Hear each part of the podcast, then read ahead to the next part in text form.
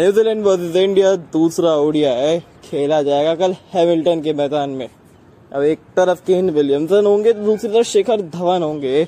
अब कौन पड़ेगा किस पे बारी, किसका बजेगा बैंड बाजा, ये होगी देखने वाली बात। You are listening Hubhopper presents hashtag of the wish in association with My Eleven Circle में आप सभी का स्वागत है। Now let's start the episode हमेशा की तरह पाँच टॉकिंग पॉइंट्स होते हैं नंबर वन पे आ जाता है, दोनों ही टीमों का probably playing eleven then number two पे आ जाता है दोनों ही टीमों की strength and weakness number three पे प्रोडिक्शंस नंबर फोर पे My Eleven Circle my favourite sports fantasy app जहाँ पे अपनी टीम बनाता हूँ आप भी अपनी टीम बनाइए। एंड नंबर फाइव जो कि है newly edition of the show वो है दोनों ही टीमों के क्या थ्रेड्स होने वाले हैं। So let's start with point number one अगर हम बात करें दोनों टीमों का प्रॉबली प्लेइंग इलेवन की तो फिर uh, क्या होने चाहिए? पहले न्यूजीलैंड की बात करते हैं। और न्यूजीलैंड की क्या प्लेइंग इलेवन होने वाली है? तो कोई बदलाव मुझे नज़र आता नहीं है। जो टीम पिछले मुकाबले में खिलाई थी, वही खिलाएगी, क्योंकि if something is not been broken so why to fix it यहाँ पे स्पिनर्स को ज़्यादा मदद है नहीं तो फिर आप तेज गेंदबाजी के साथ ज़रूर चाहेंगे तो यहाँ पे ओपन करने वाले हैं फिन एलन और साथ में डेविन कॉनवे नंबर तीन पे कीन विलियमसन चार पे आपके पास आ जाते हैं ग्लैन फिलिप्स क्योंकि थोड़ा सा अगर नीचे बैटिंग कराएँगे डैरन मिचल को तो ज़्यादा बेहतर रहेगा। नंबर पाँच पे टॉम लेथम आ जाते हैं, छह पे डैरन मिचेल आ जाते हैं। यहाँ तक तो एकदम फिट है, नंबर सात पे भी फिट है मैचल सेंटर। अब आठ, नौ, दस, ग्यारह, इनके चार तेज गेंदबाज होंगे। मुझे नहीं लगता ब्रेसवेल को इस मुकाबले में खेलने का मौका मिलेगा, क्योंकि पिच में मॉइस्चर रहेगा, हवा में थोड़ा सा स्विंग मदद मिलेगा शुरुआती ओवरों में। तो उसको अगर संभाल लिया तो फिर सामने वाली टीम संभाल नहीं पाएगी। तो चार तेज गेंदबाज रहेंगे आपके साथ टीम साउदी आपके पास लॉकी फर्गसन आपके पास एडम मिलन और आपके पास मैट हैंड्री तो ये सेम प्लेइंग इलेवन रहेगा। आ, मैं चाहूँगा कि डेविड मिचल को थोड़ा सा नीचे शिफ्ट करके ग्लेन फिलिप्स को ऊपर करे क्योंकि खिलाड़ी कमाल है धमाल है ये खिलाड़ी। तो इस तरीके से। अब बात करते हैं हिंदुस्तान की क्या प्लेइंग इलेवन होने वाली है। मुझे लगता है बदलाव होंगे। आ, मुझे लगता है इस टीम में शायद ऋषभ पंत की जगह दीपक हुड्डा को आ जाए तो गेंदबाजी का विकल्प बढ़ जाएगा। यूवी चहल की जगह मुझे लगता है कि शायद दीपक चार को मौका मिलना चाहिए। मुझे ऐसा प्रतीत होता है क्योंकि इस विकेट पे स्पिन मौजूद नहीं रहेगी। आपको शुरुआती में स्विंग गेंदबाजी करवानी पड़ेगी और हिंदुस्तान के पास स्विंग गेंदबाज ना प्रॉब्लम ये है कि एक अर्शदीप को छोड़ के पिछले मुकाबले में कोई था ही नहीं। दीपक चार की कमी बहुत ज़्यादा खाली है। अगर दीपक चार फिट एंड अवेलेबल है तो फिर आप उनको ज़रूर खिलाइए। तो फिर क्या प्लेइंग इलेवन रहने वाला है? शिखर धवन और साथ में Shubman Gill. I mean that's for sure no doubt about it number तीन पे श्रेयस अय्यर। इनका कमाल ही औसत चल रहा है। इनका तो आउट होने का नाम नहीं ले रहे ओडीआई के अंदर और टी ट्वेंटी के अंदर रन नहीं बन रहे। चार नंबर पे आपके पास आ जाते हैं सूर्य कुमार यादव। इनका उल्टा चल रहा है। ओडीआई में रन नहीं बन रहे। टी ट्वेंटी में आउट होने का नाम नहीं ले पांचवे नंबर पे आ जाते हैं आपके पास कौन? पांचवे नंबर पे आ जाते हैं आपके संजू सैमसन। सैमसन का प्रोसेसर पाँच नंबर पे एकदम अच्छा चलेगा। छह नंबर पे मैं चाहता हूँ ऋषभ पंत की जगह आ जाए, दीपक हुड्डा। क्योंकि ये आपको अतिरिक्त गेंदबाजी का विकल्प देते, पिछले मुकाबले में आपको एक गेंदबाज की कमी ज़रूर महसूस हुई थी और वो स्विंग गेंदबाज की महसूस कमी हुई थी। अगर दीपक चार अगर शुरुआत में ओवर डाल देते तो फिन एलन इतनी देर तक टिक ही नहीं पाते। तो ये तो हो गए छह नंबर तक तो इनकी बल्लेबाजी। सातवें नंबर पे कौन आ जाता है? वॉशिंगटन सुंदर आ जाते हैं। जी, आपके ऑलराउंडर आठवें नंबर पे कौन आता है? शार्दुल ठाकुर आ जाते हैं। नौवे नंबर पे मुझे लगता है कि दीपक चार को आना चाहिए। दीपक चार आ जाएँगे। दसवें नंबर पे आ जाते हैं आपके पास अर्शदीप सिंह और ग्यारहवें नंबर पे उमरान मलिक। तो फिर शार्दुल ठाकुर, दीपक चार, इसके बाद अर्शदीप सिंह, उमरान मलिक। क्या बात है, क्या गेंदबाजी लग रही है। उमरान मलिक पिछले मैच में डेब्यू करे, पर जिस लाइन लेंथ से डाल रहे थे अच्छा लग रहा था देख के। पेस को कंट्रोल कर रहे थे, टप्पे पे ध्यान दे रहे थे, वो देख के अच्छा लगा। अर्शदीप सिंह पिछले मैच में डेब्यू था मुझे लगता है इस मैच में बहुत ज़्यादा अच्छा प्रदर्शन करेंगे। पिछले मैच में थोड़ी नर्व भी रहती है ना। आ, तो ये रहने वाला है हिंदुस्तान का playing eleven probably playing eleven मुझे। अब बात करें पॉइंट नंबर टू की वो है दोनों टीमों की स्ट्रेंथ है। वीकनेस तो फिर स्ट्रेंथ है अगर वीकनेस की बात करें तो स्ट्रेंथ की बात करते पहले न्यूजीलैंड की। न्यूजीलैंड का स्ट्रेंथ है इनका तेज गेंदबाजी का डिपार्टमेंट आई मीन इस तरीके से गेंदबाजी कर रहे हैं। कौन कौन है टीम में? मतलब ज़बरदस्त है। टिम साउदी है। आपके पास लॉकी फर्गसन है, आपके पास एडम मिलन है, आपके पास मैट हैंनरी है। मीन कमाल की तेज गेंदबाजी है। साथ में एक जो अतिरिक्त विकल्प है डेरल मिचल का है। मिचल सेंटर गेंदबाजी कर सकते हैं तो फिर गेंदबाजी जो है इस टीम की एब्सोल्युटली टॉप क्लास अब अगर बल्लेबाजी की बात करें तो बल्लेबाजी भी बड़ी कमाल की नज़र आ रही है इस टीम में। अगर देखें तो आपके पास है Kane Williamson, Tom Latham, Finn Allen का फॉर्म आया था। ये एक अच्छी खबर है न्यूजीलैंड के लिए, क्योंकि यहाँ पे वो एक चीज़ जो थी जो मिसिंग थी टी ट्वेंटी इसके अंदर, वहाँ पे फिन एलन का फॉर्म नहीं था, केन विलियमसन का फॉर्म नहीं था। केन विलियमसन का एक्चुअली सूट करता है वनडे का फॉर्मेट थोड़ा समय लेते हुए उसके बाद जब वो सेट हो जाते हैं तो वो अपसेट करके रखते हैं गेंदबाजों को। ये पिछले मैच में करके दिखाया है उन्होंने। तो फिर केन विलियमसन हो गए, उसके बाद टॉम लिथम हो गए इनके, ना? तो जो लेथम रुकने थेम जो है, वो रुकने का नाम नहीं लेते। तो फिर इनकी बल्लेबाजी बड़ी कमाल की। तीसरा जो स्ट्रेंथ मुझे नज़र आता है इस टीम का, वो है इसकी, इस टीम की fielding I mean absolutely top class fielding है। और जिस तरीके से फील्डिंग करती है ना आई मीन हर एक रन वो बचाने का प्रयास करती है। ये देख के अच्छा लगता है। फील्डिंग में अगर आप इस तरीके से जान जोक देते हैं ना तो फिर क्या ही कहना। बहुत अच्छा लगता है देख के। अब अगर वीकनेस की बात करें न्यूजीलैंड की तो न्यूजीलैंड की वीकनेस नज़र आता है। इस टीम का लोअर मिडल ऑर्डर यार। मीन इतनी ज़्यादा बल्लेबाजी आई नहीं। लेट बी वेरी ऑनेस्ट पिछले मैच में तो टॉम लेथम ने संभाल लिया। अगर टॉम लेथम आउट जाते ना तो ग्लैन फिलिप्स वो स्पिन के अंदर फंस जाते, साथ ही में और भी ज़्यादा दिक्कतें आ जाती। तो इस टीम का जो मिडल ऑर्डर है, वो middle order lower middle order कह सकते हैं, वो चार, पाँच छः नहीं, जब छः सात, आठ पे जो बैटिंग करते हैं ना छः सात वो फिनिश नहीं कर पाते इस टीम के अंदर तो फिर यही एक दिक्कत है कि फिनिश अच्छा नहीं कर पा रही टीम आई मीन जो मिडिल ऑर्डर इतना बल्लेबाजी मिला नहीं है इस टीम को तो फिर यहाँ पे एक समस्या आ गई कि अगर हिंदुस्तान ने इनके टॉप ऑर्डर को उड़ा दिया Kane Williamson, Tom Latham, Devon Conway Finn Allen Glenn Phillips, उसके बाद डैरल मिचेल को इतना बैटिंग का कॉन्फिडेंस नहीं होगा क्योंकि इतने पिछले कुछ मौके से रन नहीं बनाए। और उसके बाद उस स्टेज पे किस तरीके से खेलना है, वो टेस्ट मैच में जानते हैं। पर वनडेज के अंदर गेम चलाने वाला फॉर्मेट है ना आ, ये इनको थोड़ा सा शायद दिक्कत देगा फिर बाद में बैटिंग भी तो नहीं है ना। यही प्रॉब्लम है तो फिर यहाँ पे अगर आपने इंडिया ने इस पे वार कर लिया तो फिर न्यूजीलैंड को वो परखच्चे उड़ा सकती है ये बात तो अब अगर बात करें न्यूजीलैंड का मतलब हिंदुस्तान का क्या वीकनेस और स्ट्रेंथ रहने वाला है तो स्ट्रेंथ की बात करते हैं। हिंदुस्तान की स्ट्रेंथ है इसकी बल्लेबाजी। इस टीम की ज़बरदस्त बल्लेबाजी है। पिछले मैच में शुभमन गिल ने रन बनाए, श्रेयस अय्यर ने रन बनाए रन बनाए, वहाँ पे शिखर धवन ने भी, उसके बाद संजू सैमसन आ जाते हैं। इन कितने ऐसे और सारे ऐसे ने रन बनाए। देख के अच्छा लगा सिवाय सूर्य कुमार यादव के बाद Surya Kumar Yadav with in good form तो बल्लेबाजी इस टीम की बहुत बेहतरीन है। अब दूसरा जो है इस टीम का स्ट्रेंथ वो है कि गेंदबाजी भी बड़ी कमाल की लगेगी। अगर दीपक चार खेलने लग जाए इस मैच में तो फिर गेंदबाजी में कौन कौन हो जाएँगे? दीपक चाँद, शार्दुल ठाकुर, अर्शदीप सिंह, उमरान मलिक, ये आपके तेज गेंदबाजी हो गई। स्पिन डिपार्टमेंट में वॉशिंगटन सुंदर है, दीपक हुड्डा है, जो कि आपके छठे गेंदबाजी के विकल्प है। तो मानना पड़ेगा, गेंदबाजी भी अच्छी नज़र आ रही है इस टीम की। अब अगर वीकनेस की बात करें हिंदुस्तान की तो फिर हिंदुस्तान की वीकनेस कहाँ आ जाती है गुरु जी हिंदुस्तान की वीकनेस आ जाती है इस टीम की फील्डिंग में। आई मीन इतना क्यों करते हो अमूल बटर की स्पॉन्सरशिप एडवर्टाइजमेंट मत लो अमूल बटर का। बहुत ये मक्खन की तरह कैचेस छूट रहे हैं, कभी मिस फील्डिंग हो रही है, ये दिक्कत हो रही है। और समस्या है। हिंदुस्तान की फील्डिंग में समस्या है और एक आंकड़े आए थे उसके अंदर माइट भी मैं अगर रॉन्ग हुआ तो मेरे को माफ़ करना बट अपनी जो वीकनेस है ना सॉरी जो फील्डिंग है, वो पाकिस्तान से भी खराब है तो फिर किसी से भी खराब रखो यार पाकिस्तान में तो खराब मत वो बेचारे कैचेस से पकड़ रहे यहाँ पे जो कैचेस आ रहे हैं वो पकड़ नहीं पा रहे तो फिर ये दिक्कत आ रही है। दूसरी वीकनेस मुझे नज़र आ रही है पिछले मैच में ना वो छठा गेंदबाजी का विकल्प था ही नहीं। आ, पिछले मैच में सिर्फ़ आप पाँच गेंदबाजों के साथ उतरे थे और वो हमेशा वीकनेस बना रहा है आपकी। क्योंकि ऐसा तो है नहीं कि हर एक मुकाबले में हर एक आपका खिलाड़ी चलेगा।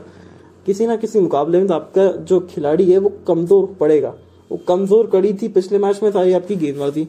क्योंकि दो आपने डेब्यू करवा दिए। हालाँकि अर्जदीप सिंह का इसमें कोई दोष नहीं है, क्योंकि अर्जदीप सिंह लगातार बड़ी अच्छी गेंदबाजी करते आ रहे स्विंग करवा रहे तो इस चीज़ के ऊपर थोड़ा ध्यान देने वाली बात है और तीसरी वीकनेस मुझे नज़र आ रही है फिनिश अच्छा नहीं कर पा रही यार। पिछले मैच में बल्लेबाजी में फिनिश अच्छा कर दिया, पर गेंदबाजी में थोड़ी सी डेथ की बॉलिंग में समस्या है तो इस चीज़ को आप सॉल्व कर लीजिए।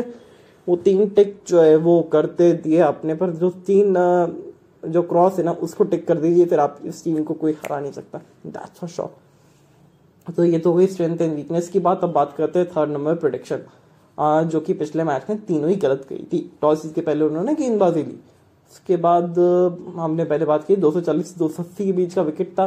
क्योंकि हमें जो खबरें मिली थी कि पिच में जो है ना डेम्पनेस है, थोड़ा मॉइस्चर है। इस वजह से हमने बोला था कि पिच में थोड़ा सा जो है गेंदबाजों के लिए मदद रहेगा। शुरुआत इस तरीके से हुई थी। और 240 से 280 के बीच में ही बनने वाले थे। तो अंतिम में लेट फ्लश करके चले गए वॉशिंगटन सुंदर, जिसके चलते हिंदुस्तान का स्कोर जो है 300 के पार पहुँच गया। और तीस, जो तीसरी प्रोडिक्शन में की थी, टॉस जीत के पहले बैटिंग और उसके बाद आप मैच जीत जाएँगे। वो इसलिए नहीं हुई क्योंकि हिंदुस्तान की जो बॉलिंग थी, वो थोड़ी सी वीक थी। तो फिर अब इस मैच पे करते प्रोडिक्शन यहाँ पे टॉस जीत के आप पहले बल्लेबाजी लीजिए, क्योंकि बल्लेबाजी के लिए पहले विकेट सही रहेगा या फिर गेंदबाजी पहले बल्लेबाजी लीजिए, क्योंकि भले ही वेदर कंडीशन थोड़ी सी क्लाउडी रहेगी बट थोड़ा सा आपको मदद मिलेगा। इस विकेट पे बल्लेबाजी शुरुआत में ज़्यादा बेहतर रहती है। नंबर दो मुझे नज़र आता है कि आराम से 300 प्लस का विकेट है। आराम से वो 300 प्लस का विकेट है और बैटिंग अगर अच्छी हो गई ना तो 300 आराम से बन सकते हैं। क्योंकि ये इस तरीके का विकेट है, वो पटाखा विकेट आता है। मतलब बल्ले पे अच्छा गेंद आता है, शुरुआत के वो तीन चार ओवर जब स्विंग खत्म हो जाए, उसके बाद गेंदबाजों के हौसले खत्म हो जाते तो मैं प्रिडिक्ट कर रहा हूँ तीन सौ प्लस बनने का। और number three I am going with actually New Zealand to win this game क्योंकि unfortunately I am going with New Zealand to win क्योंकि जिस तरीके से इस टीम का प्रदर्शन चल रहा है अपनी जीत जान लड़ा रही है तो फिर न्यूजीलैंड का पल्ला भारी है। इनकी गेंदबाजी काफ़ी ज़्यादा बेहतर नज़र आती है हमसे। इनके पास वो भले ही छठा गेंदबाजी का विकल्प नहीं हो, पर ये ज़रूरत पड़ती है तो छठा गेंदबाजी का विकल्प लेके भी आ सकते हैं डेल मिचल इस टीम के पास। तो फिर वो थोड़ा सा यहाँ पे एक वीकनेस है। अगर उसको दूर कर ले तो फिर हम भी जो है वो जीतने लग जाए। But still I am going with New Zealand to win तो टॉस जीत के पहले बैटिंग नंबर टू पे 300 प्लस का स्कोर नंबर थ्री पे इंडिया तो लूज द गेम यानी New Zealand to win this game देखिए एपिसोड में आगे बात करने से पहले बात करते हैं हब हॉपर के बारे में। हब हॉपर मेरा नंबर वन पॉडकास्टिंग ऐप जहाँ पे मेरा पॉडकास्ट हैश टैग आस्तविश आप सुनते हैं। बहुत प्यार बरसाते हैं, उसके लिए बहुत बहुत धन्यवाद। और किन कारणों के चलते मैंने चुना है हब हॉपर को मेरा number one podcasting app so number one reason है जब मैं अपना एपिसोड या पॉडकास्ट रिकॉर्ड करता हूँ और पब्लिश करने से पहले जब मैं इस एप्लीकेशन के टूल्स यूज़ करता हूँ। तो बहुत सिंपल टूल्स है। बहुत इजीली मैं यूज़ कर सकता हूँ, जिससे मेरे पॉडकास्ट या एपिसोड की जो क्वालिटी है, वो इंक्रीज़ होती है। दैन नंबर टू जब मैं अपने एपिसोड या पॉडकास्ट रिकॉर्ड करके पब्लिश करता हूँ तो ये वाइड वेराइटी ऑफ़ ऑप्शन देता है। Like Gaana application Spotify Amazon Prime Music Jio Saavn Google podcast etcetera etcetera जहाँ पर मेरा पॉडकास्ट जो है, जो पब्लिश होता है तो इससे मेरे एपिसोड या पॉडकास्ट की जो रीच है, वो और ज़्यादा बेहतर होती है। And number three the most important factor जब मैं रिकॉर्ड कर रहा होता है, उस समय कोई दिक्कत आती है कोई समस्या आती है तो हब हॉपर की जो टीम है जो हब हॉपर की फैमिली को जो जुड़ते हैं उनकी फैमिली के साथ, उनको जो सर्विस प्रोवाइड करती है ना I mean absolutely fantastic mean मान लीजिए अगर आपको ये समस्या है उस एप्लीकेशन के रिलेटेड तो ये जल्द से जल्द ना तो उस समस्या का निवारण ढूंढते, बल्कि इस तरीके से ढूंढते हैं कि वो समस्या वापस से ना आए। तो फिर इन तीन कारणों के चलते मैंने चुना है हब ऑपर को मेरा नंबर वन पॉडकास्टिंग ऐप तो what are you waiting for फटाफट से जाइए। हब ऑपर ऐप डाउनलोड करिए, अपनी आवाज़ पूरी दुनिया को सुनाइए और खूब सारी शहरत कमाइए। Now let's get back to the talking point जो चौथा टॉकिंग पॉइंट हम बात करने वाले वो है My Eleven Circle my favourite sports fantasy app जहाँ पे मैं अपनी टीम बनाता हूँ, आप भी अपनी टीम बनाइए। मैं भी जीतता हूँ, आप भी जीती है तो फिर कल के मैच में क्या होने वाली है मेरी टीम? तो फिर, टीम में क्या रहने वाला है? तो टीम के अंदर मेरे सबसे पहले विकेट कीपिंग की बात कर ले तो मेरे पास दो विकेट कीपर के ऑप्शन रखूँगा मैं डेविन कॉनवे और साथ में टॉम लिथम जो थमने का नाम नहीं ले रहे। उसके बाद, बल्लेबाजी मैं रख रहा हूँ अभी के लिए। मैंने रखा है केन विलियमसन श्रेयस अय्यर शुभमन गिल शिखर धवन को मैंने इसलिए नहीं रखा क्योंकि सीरीज़ का दूसरा मैच है। सीरीज़ के दूसरे मैच में जल्दी आउट होते हैं, उनका वो रिकॉर्ड इतना खास नहीं है। ऑलराउंडर मैंने सिर्फ़ एक ही ऑलराउंडर रखा है अभी तक।